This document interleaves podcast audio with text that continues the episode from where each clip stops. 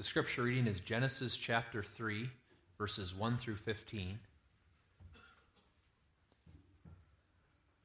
In Edgerton, I, I have continued the series in Genesis since the last time I preached to you. I believe it was I was at the beginning of Genesis 2.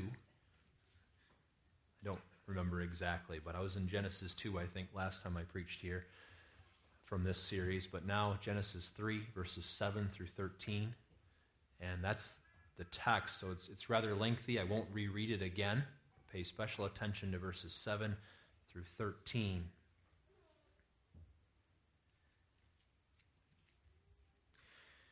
Now the serpent was more subtle than any beast of the field which the Lord God had made.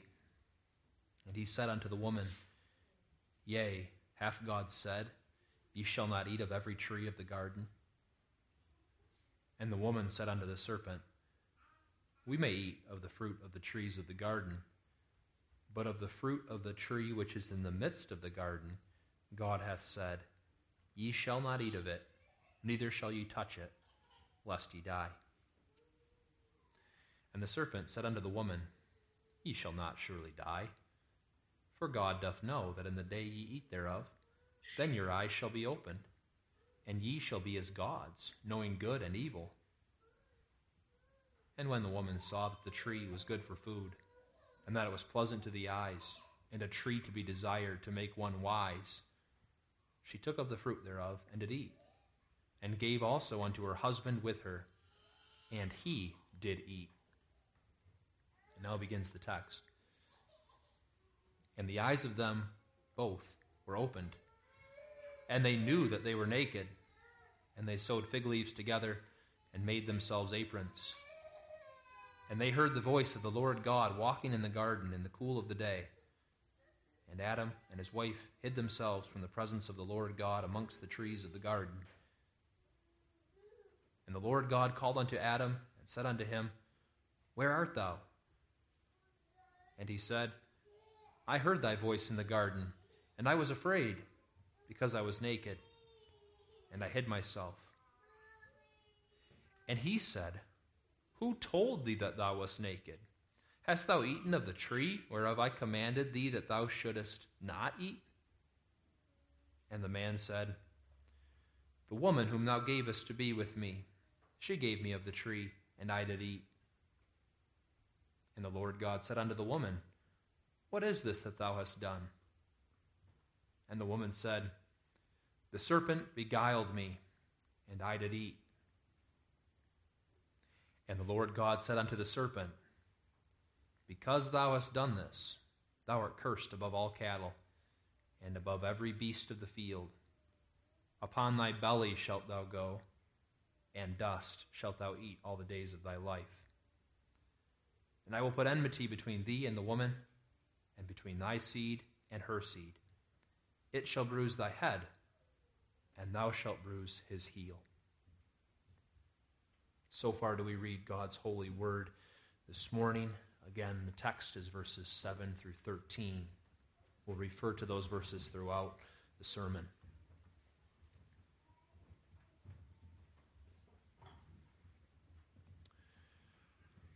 What does God do when his children sin? Adam and Eve fell into sin in the Garden of Eden. We read about that. How did God deal with them after they sinned? And we, God's children today, we sin. We sin every day. How, how does God deal with us, his children who sin? Well, Genesis chapter 3, verses 7 through 13 explains. Genesis, the very name of this book, means beginnings. And this book explains how God dealt with Adam and Eve at the beginning after they sinned. And so it also explains how the unchanging God deals with us after we sin. Genesis 3, verses 7 through 13 shows that God is faithful. And what God does is He graciously seeks us, His children. Oh, God hates sin. He does, and sin often brings trouble. But God is faithful to us, his children, and graciously seeks us, faithfully pursues us. And as we hear about God's gracious seeking of his children, may we grow in our trust in our God this morning, and may we respond in worship to this God who's so faithful to us who are so undeserving. May we worship his name. That's why we're here. Let's consider the text under the theme Jehovah seeks his fallen children. Jehovah seeks his fallen children. First, the fallen children's hiding. Second, the gracious Jehovah's seeking. And third, the wonderful comfort we have. First, the fallen children's hiding. Adam and Eve fell and then tried to cover their, their sin and their bodies with fig leaves. After Adam and Eve sinned, they became aware of their sinful condition and their exposure before the holy God. Genesis 3, verse 7 says, The eyes of them both were opened, and they knew that they were naked. Adam and Eve had never worn clothes in the past, but they were not ashamed in the past because they had no sin. Genesis 2, verse 25 says, They were both naked, the man and his wife, and we're not ashamed. Shame is brought about by sin and the resultant feeling of guilt. Jeremiah 3, verse 25 says, We lie down in our shame, and our confusion covereth us, for we have sinned against the Lord our God. Well, before they sinned, Adam and Eve's bodies were instruments of holiness. They used their bodies to glorify God only. So there was no shame in regard to those bodies. They walked around without any clothes on, with no shame. There's no sin. But after Adam and Eve sinned, their eyes were opened, according to verse 7. And that their eyes were opened means that they now realized their sinful condition. They now saw the, their sinful condition and, and guilt before God. God had said that the day they ate of that forbidden fruit, they would die And part of that spiritual death, or part of that death was that they would die spiritually. They would become full of sin in every part, so that it's all they wanted to do, it's all that they could do by nature. Well, after Adam and Eve sinned, their eyes were opened in the sense that they now realized their sinful condition. And they became conscious of the fact that their bodies were now instruments of sin, not instruments of holiness anymore, but instruments of sin. Their bodies were instruments of sin even against each other. So that instead of looking on each other truly with love, truly seeking the good of one another, they looked on one another's bodies as objects of lust. They looked at each other as objects of lust and not in true love. After sinning, Adam and Eve became aware of their sinful condition, became aware of their sinful body, and were aware that they were exposed before the holy God. Verse 10 Adam says, I heard thy voice in the garden, and I was afraid because I was naked. Adam and Eve knew their, their bodies were instruments of sin and exposed before the holy, perfect God who hates sin. They knew that God hated sin and that he punished punishes sinners. Well, knowing their sin was exposed before the holy God, they tried to cover their sin and their bodies with fig leaves. Verse 7 says, The eyes of them both were opened. They knew that they were naked and they sewed fig leaves together and made themselves aprons. Now, that was quite a foolish attempt because they were trying to cover their sin and their pollution from the sight of the all seeing God. How could fig leaves or any other clothes they made really make them any less naked before the all seeing God? How could those clothes really cover their sinful bodies from the all seeing God? And even more so, how could those clothes really cover their sinful hearts within from the all seeing God? That pollution within. No clothes could hide their sinful hearts. God saw their guilt. By sewing fig leaves to try to cover themselves, Adam and Eve really showed that, in that action, that their minds had been darkened by sin. They should have looked to God for deliverance. He's the only one who could bring it. But having their minds now darkened with sin, Adam and Eve, they tried to solve the problem of sin themselves. They tried to provide their own covering, a covering that would never work. Well, that should be applied to today. Today, natural man also foolishly tries to cover his sin and sinful nature with fig leaves. Natural man knows that there's a perfect God, realizes there's something wrong with him, and that he deserves punishment for it from this holy God. So he attempts to cover up his own sin and his sinful nature. And how does he try to cover it up?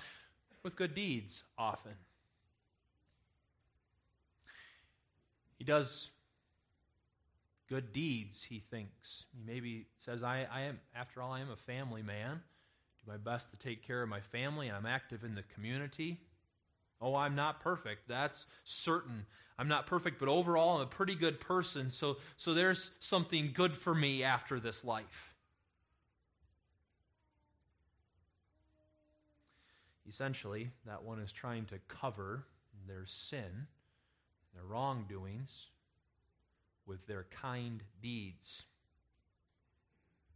And that's also foolish because the Holy God still sees their sin and their sinful nature. But natural man doesn't understand that. Doesn't understand that because of his sinful nature.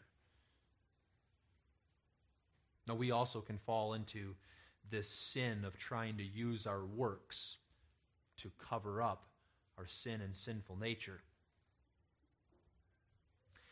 We still have a sinful nature. We know that. And we can think after we sin, we can sometimes think, well, at least I'm not, I don't quite do what my neighbor does. Oh, I'm, I'm not perfect. I, I have sin, but I'm not quite as bad as them over there. I do this and I do that.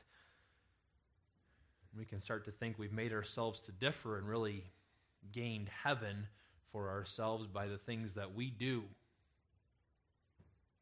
These works are as effective at covering our sins as fig leaves were for Adam and Eve. They, they don't cover our sin and sinful nature in the holy God's sight. And remember, even our best works are stained with sin. So those works that we do are not effective at covering our sin in the holy God's sight. Adam and Eve first tried to cover their sin and sinful nature with fig leaves. Then, when they heard God, the holy God, come into the garden, they then tried to hide, tried to hide from him. Verse 8 says, And they heard the voice of the Lord God walking in the garden in the cool of the day, and Adam and his wife hid themselves from the presence of the Lord amongst the trees of the garden. Jehovah God, the holy God, came into the garden, into the presence of Adam and Eve. Verse 8 presupposes that Jehovah appeared in some form to Adam and Eve in the garden. It says they heard the voice of the Lord God walking in the garden in the cool of the day. And that could be translated they heard the sound of the Lord God walking in the garden in the cool of the day. It seems that Jehovah appeared in some form to Adam and Eve in this Garden of Eden. Maybe it was the case that he uh, appeared in the form of the angel of Jehovah. We read of that often in the Old Testament the angel of Jehovah coming and appearing to God's people. Well, maybe Jehovah appeared in that way to them as the angel of Jehovah. The text indicates it was normal for him to come into the garden and walk with them and talk with them. It doesn't seem from the text that Jehovah's coming into this garden was unusual at all.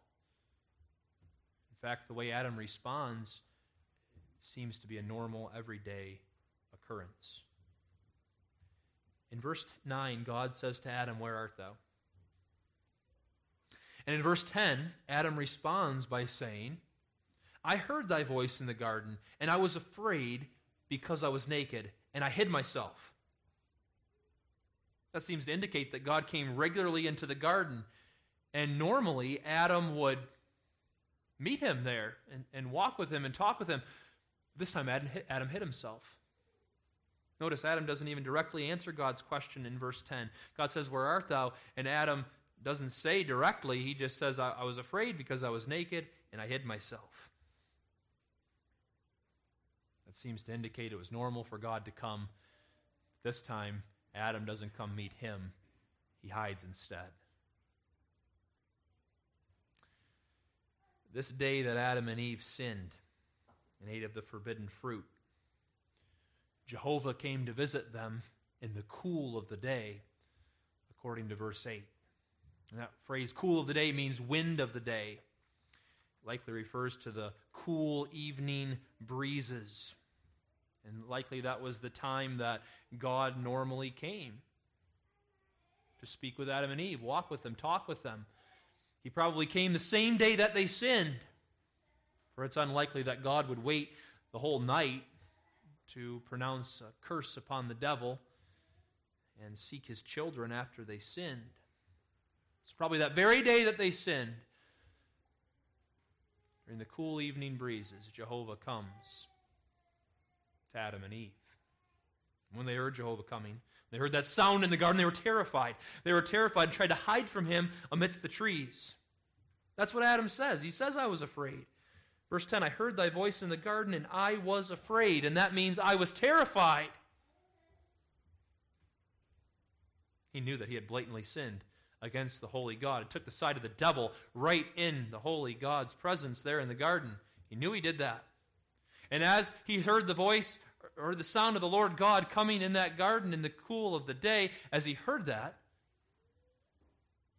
it became very clear to him these fig leaves that I have over me, they're not going to, to provide a proper covering. They can't cover me from the all seeing God. He was terrified. He was terrified knowing that he deserved to have the wrath of the Almighty Creator come down upon him. And oh, did he know that power of the Almighty Creator? He was one who lived in that Garden of Eden that had yet been, been untouched by the curse. Perfect creation. He saw God's beauty all around him every day, knew God's power, and he knew he deserved to have the Almighty God's wrath come down on him for what he did. He tried to hide then among the trees of the garden from that holy God's presence. But what a foolish attempt. Kids, you know, you can't hide from God. He knows everything, He sees everything. You can't hide from Him. In verse 9, God does say, Where art thou? But God knew where they were. God was asking that question, Where art thou? with the goal of bringing them to see their sin and bring them to confession of it. They didn't want to be near him, and they had to learn that the reason they didn't want to be near him is because they had sinned and the consequences of it. The all knowing God knew where they were. So, this attempt of Adam and Eve to hide was foolish. It was also sinful. They should have looked to God, the, the only one who could bring deliverance. but instead they ran away from his presence. They attempted to hide as those who had a totally depraved, sinful nature. That too can be applied to today. Today, natural man, he acts as if he can hide from God and escape his judgment. Men continue in their sins, acting as if they'll never have to answer for their deeds. And men run from God as best they can. They want nothing to do with, with church and do not want to hear about how holy God is and how he hates sin and punishes sinners. They run from that kind of talk that terrifies them. Apart from God's grace, we do the same. We also continue in sin, acting as if we can somehow be hidden from God.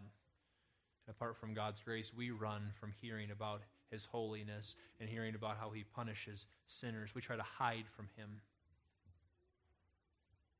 We try to hide from him by nature and do not look to him for salvation. That's us by nature. See that. No better than Adam and Eve. That brings us to the wonderful truth of Jehovah's grace. We've seen that hiding. But Jehovah was so gracious to Adam and Eve, and Jehovah is so gracious to us too.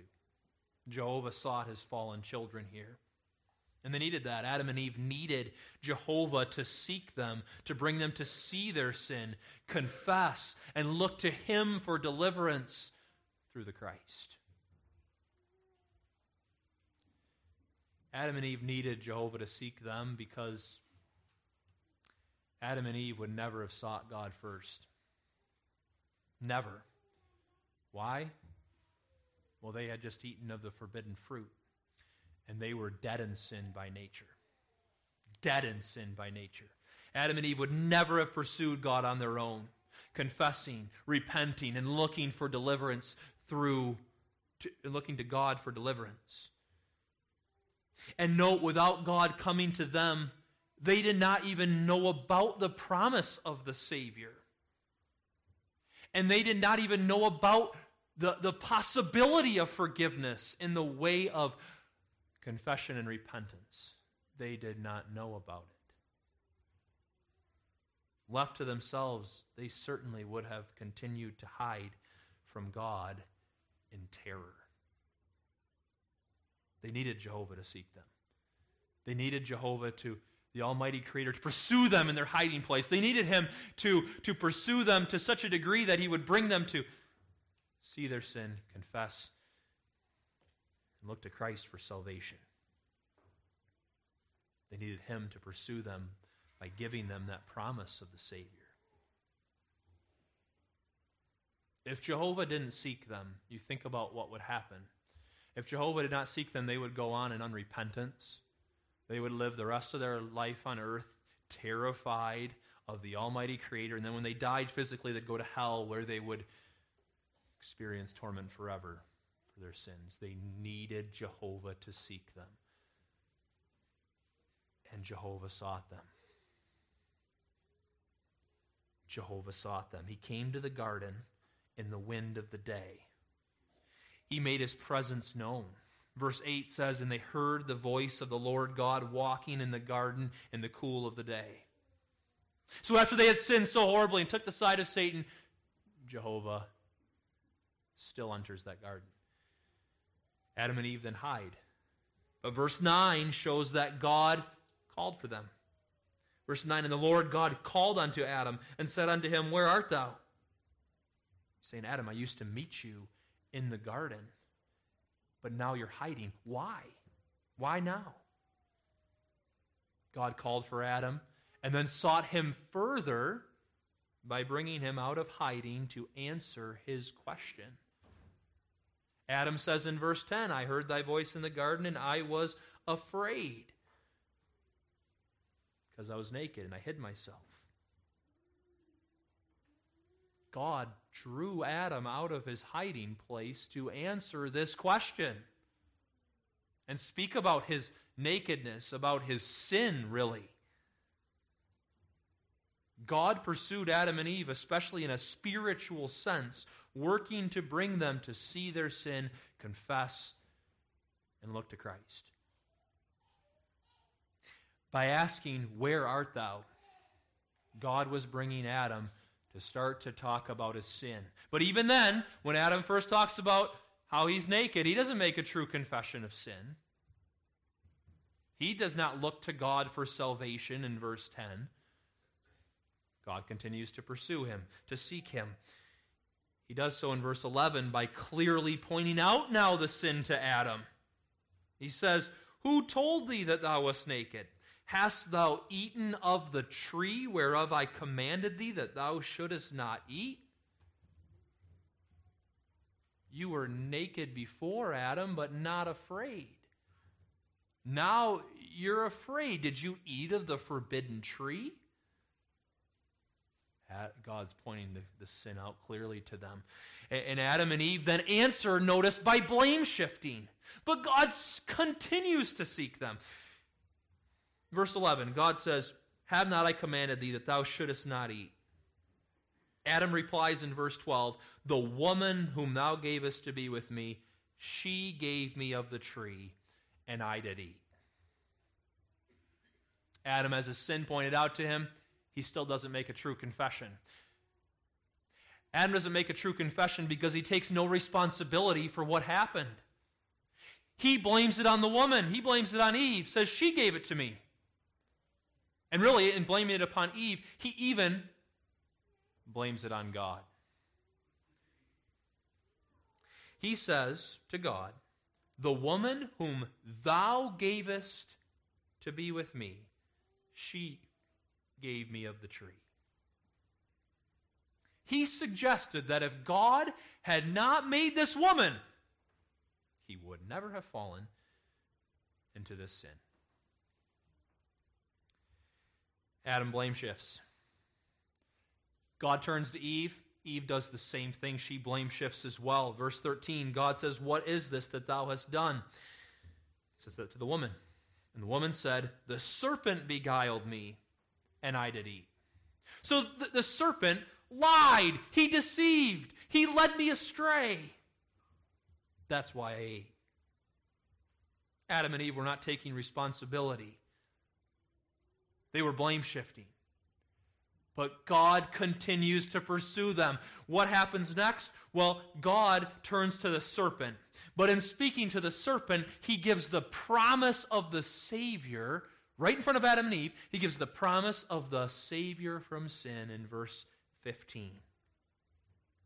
He says, I will put enmity between thee and the woman. So he's saying that to the serpent. I'll put enmity between thee and the woman, and between thy seed and her seed. It, that's the seed of the woman, shall bruise thy head, serpent, and thou shalt bruise his heel. And really, that verse in, in the original language is saying, Thou, seed of the woman, shall crush the serpent's head. Crush it. The seed of the woman, this promised seed of the woman is Christ, according to the New Testament. Hebrews 2, verses 14 through 15 shows that it's Christ who would crush Satan's head by his work at the cross. He'd crush it. He would come and, and crush the devil's head by earning salvation for all of God's people. He would cover the sins of all God's people, truly cover those sins. Adam and Eve had attempted to do so, couldn't do it. This promised seed of the woman would, would truly cover all the sins of Adam and Eve and God's people in the sight of the holy God. He would defeat the devil. The devil wouldn't be able to take any one of them to hell. God sought Adam and Eve by pointing them to the promised Savior. And then by working in them, continue to seek them by working them, working in them to confess and look to Jesus Christ, the promised seed of the woman. We know that they did confess their sins and look to the promised Savior for all their salvation. First of all, from the very names that they gave to their children. The Bible does not come out and directly say, speak of their repentance and confession and looking to the Christ, but it certainly implies it, implies it quite clearly. First of all, it's true in their names. They gave their children names that showed they had hope that God was going to send this promised Savior. For instance, after, after Cain killed Abel, Adam and Eve named their next son Seth. And that means appointed. In Genesis 4, verse 25, Eve says, For God hath appointed me another seed instead of Abel, whom Cain slew. So Eve had hope that this child would be the one from whom the seed came, the Christ. Also, consider that in Genesis chapter 4, Adam and Eve's son Abel made a bloody sacrifice that pointed to the sacrifice of the promised Savior, the bloody sacrifice that he would make. God was pleased with that sacrifice of Abel. Adam and Eve must have taught Abel to make a sacrifice like that, must have taught him what it all meant, how that bloody sacrifice pointed to the one who would come and save them from their sins. Adam and Eve must have taught their son about that, or else he wouldn't have made such a sacrifice. God sought Adam and Eve clearly so that they did confess their sins and they did hope for the promised Savior, Christ. God sought them, and all that continued seeking that we heard about, God did that as the faithful Jehovah. The faithful Jehovah. God is called in this text, verses 7 through 13. His name every time is the Lord God. And you'll see the, the name Lord in all capital letters in each instance. And whenever that name Lord is in all caps, that name is Jehovah in the original language. And that name is so important here. That name Jehovah, it emphasizes, it really means that God is faithful to his covenant people. He's faithful. That name Jehovah means I am. We can say that I was this way in the past and, and now I'm different because we're really changing every minute. But Jehovah is the I am, meaning I am the same always. In Scripture, this name emphasizes God's covenant faithfulness to his people throughout. For instance, God uses this name Jehovah when he talks to the Israelites before he brought them forth out of the land of Egypt. He told Moses to tell the people, My name's Jehovah, so I'll be with you the whole journey from Egypt all the way to Canaan. I'm faithful. I'm Jehovah.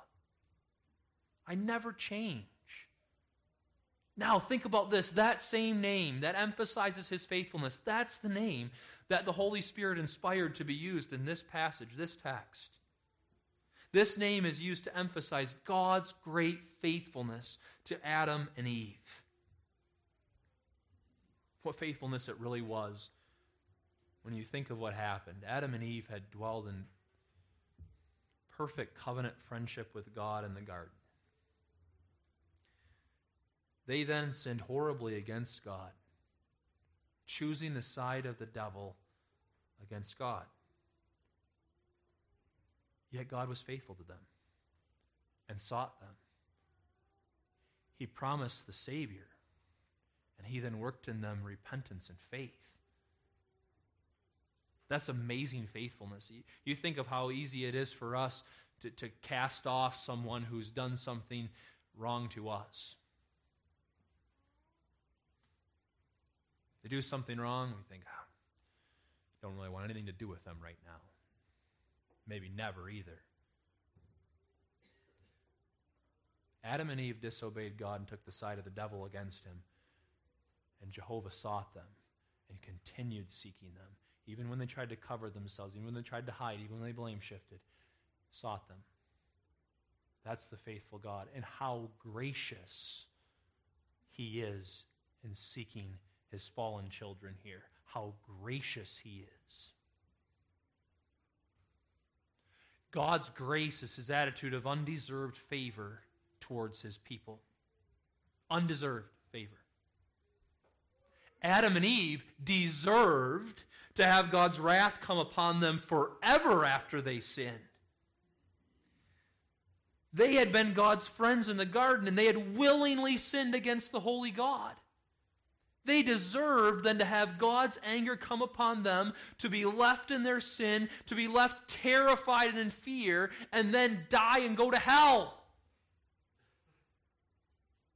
But instead, God sought them in the garden. He approached them, they hid. He calls out to them, they blame shift. Even after they blame shift, he promises the Savior, and he works in them to confess and look for all their salvation in that promised Savior. That's grace.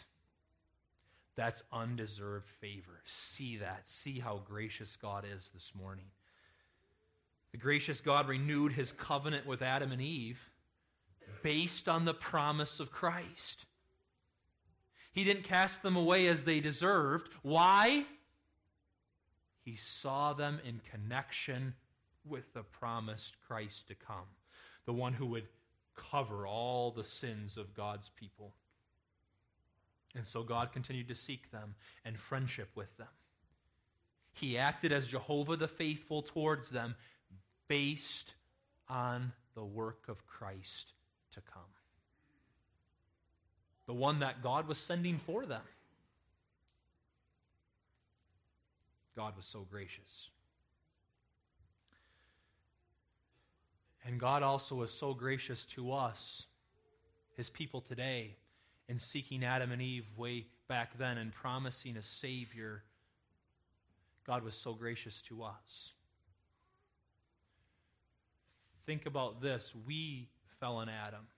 Romans 5, verse 12 says, Wherefore, as by one man sin entered the world, and death by sin, and so death passed upon all men, for that all have sinned. So Romans 5, verse 12, saying that when one man sinned, all sinned. When one man sinned and took the side of the devil, all of us sinned and took the side of the devil there in the garden. So Adam and Eve and all the humans that came from them deserved to be left in their sin and live in terror of God's judgment for all their days on this earth, and then when they die, go to hell. That's what you and I deserve. Children, that's what you deserve too. Say that in your heart this morning. I deserve God's anger to be on me because I sinned in Adam. But God, remember, graciously sought Adam and Eve, and he promised the Savior. Jehovah didn't abandon Adam and Eve or his children that would flow from them. He promised the Savior that would cover the sins of his children. So, how graciously God really was seeking us there already in the garden and promising that Savior to come and cover our sins. That Savior would come and purchase for us all the gifts of salvation by his death.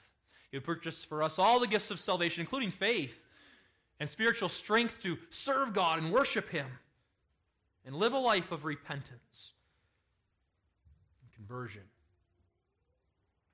Because of his work, Christ's work, we lean on Jesus even now. So God is Jehovah. He is the one who faithfully and graciously seeks his children. And what, what a comfort that is. That's the last thing this morning. What a comfort this is for us today. We, still having a sinful nature,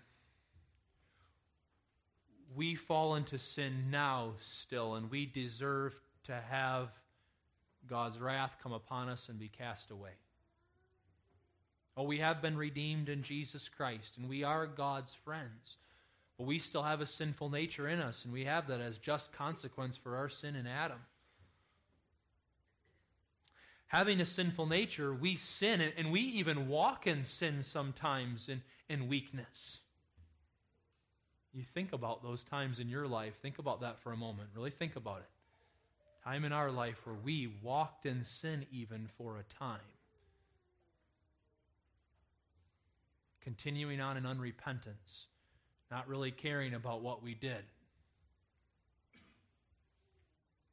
Maybe that was idolatry of something, or bitterness, or envy, or lust.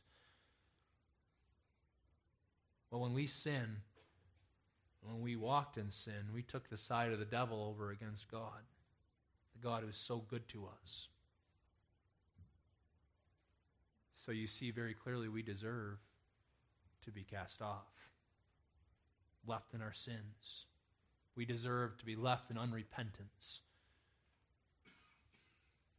and to have that Almighty God's wrath come upon us forever. But Jehovah graciously seeks us, graciously seeks us today too, as he did with Adam and Eve in the garden. Think of that. He's Jehovah. He's the unchanging God. So, how he sought his children in the garden is how he seeks us, how he seeks me, how he seeks you, his children today. When we fall, he brings me, he brings you to see our sins to confess them, to look to Jesus Christ for all our salvation, and to turn. He might even use great difficulties in our lives to bring us to see those sins. That's chastisement. We know what that's like, where we're walking in a wrong way, but Jehovah used troubles at that time to bring us to see the folly of sin and to look to Him for all of our salvation in Christ. And He works mightily through the Word to turn us unto Himself. As we read in Hebrews, that word is sharper than any two edged sword, dividing asunder soul and spirit. That's our God. Through the word, He works in us to put away the blame shifting, put away the excuses. Instead, see those sins, confess, look to Christ, and turn. He's done that in our lives already. Talked a little bit ago about really thinking about those times in the past where we walked in sin for a time. Well, think of this too. We were walking in a dark way, a wrong way. What did Jehovah do? Jehovah worked in us powerfully through the word to put away the blame shifting, put away the excuses, to bring us to look, see our sin, confess it, and look to Christ. He did that. What a wonderful God He is. What a seeking God He is. And He will do that. He's Jehovah. He doesn't change. He'll be with us even unto the end. He'll never let us be destroyed, going on and on in unrepentance unto death. As we sang a versification of before the sermon in Psalm 136, His grace abideth ever, His mercy faileth never. He sees us in Christ. He'll never let us be destroyed. Praise God for that today. Today and this week, think of Jehovah's gracious seeking of you in your life. Stand amazed at that and walk in Jehovah's ways in gratitude. There are any here today that are right now walking in a, a certain sins or in, in many sins, see that. Look to God for forgiveness in Jesus' blood. Turn. Turn unto Him. Walk in Jehovah's ways. Amen. Let's pray.